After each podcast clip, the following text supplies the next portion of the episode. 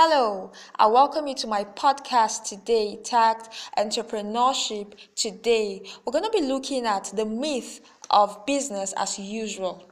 A dictionary definition describes business as usual as an ongoing and unchanging state of affairs despite difficulties or disturbances. This brings me to a popular saying that views insanity as doing the same thing and yet hoping to get a different result.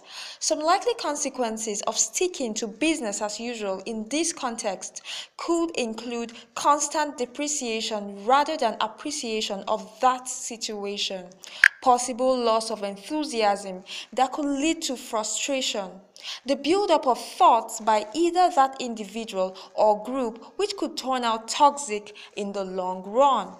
One key to dealing with or avoiding these negative consequences involves the ability to get creative about changing the status quo for good.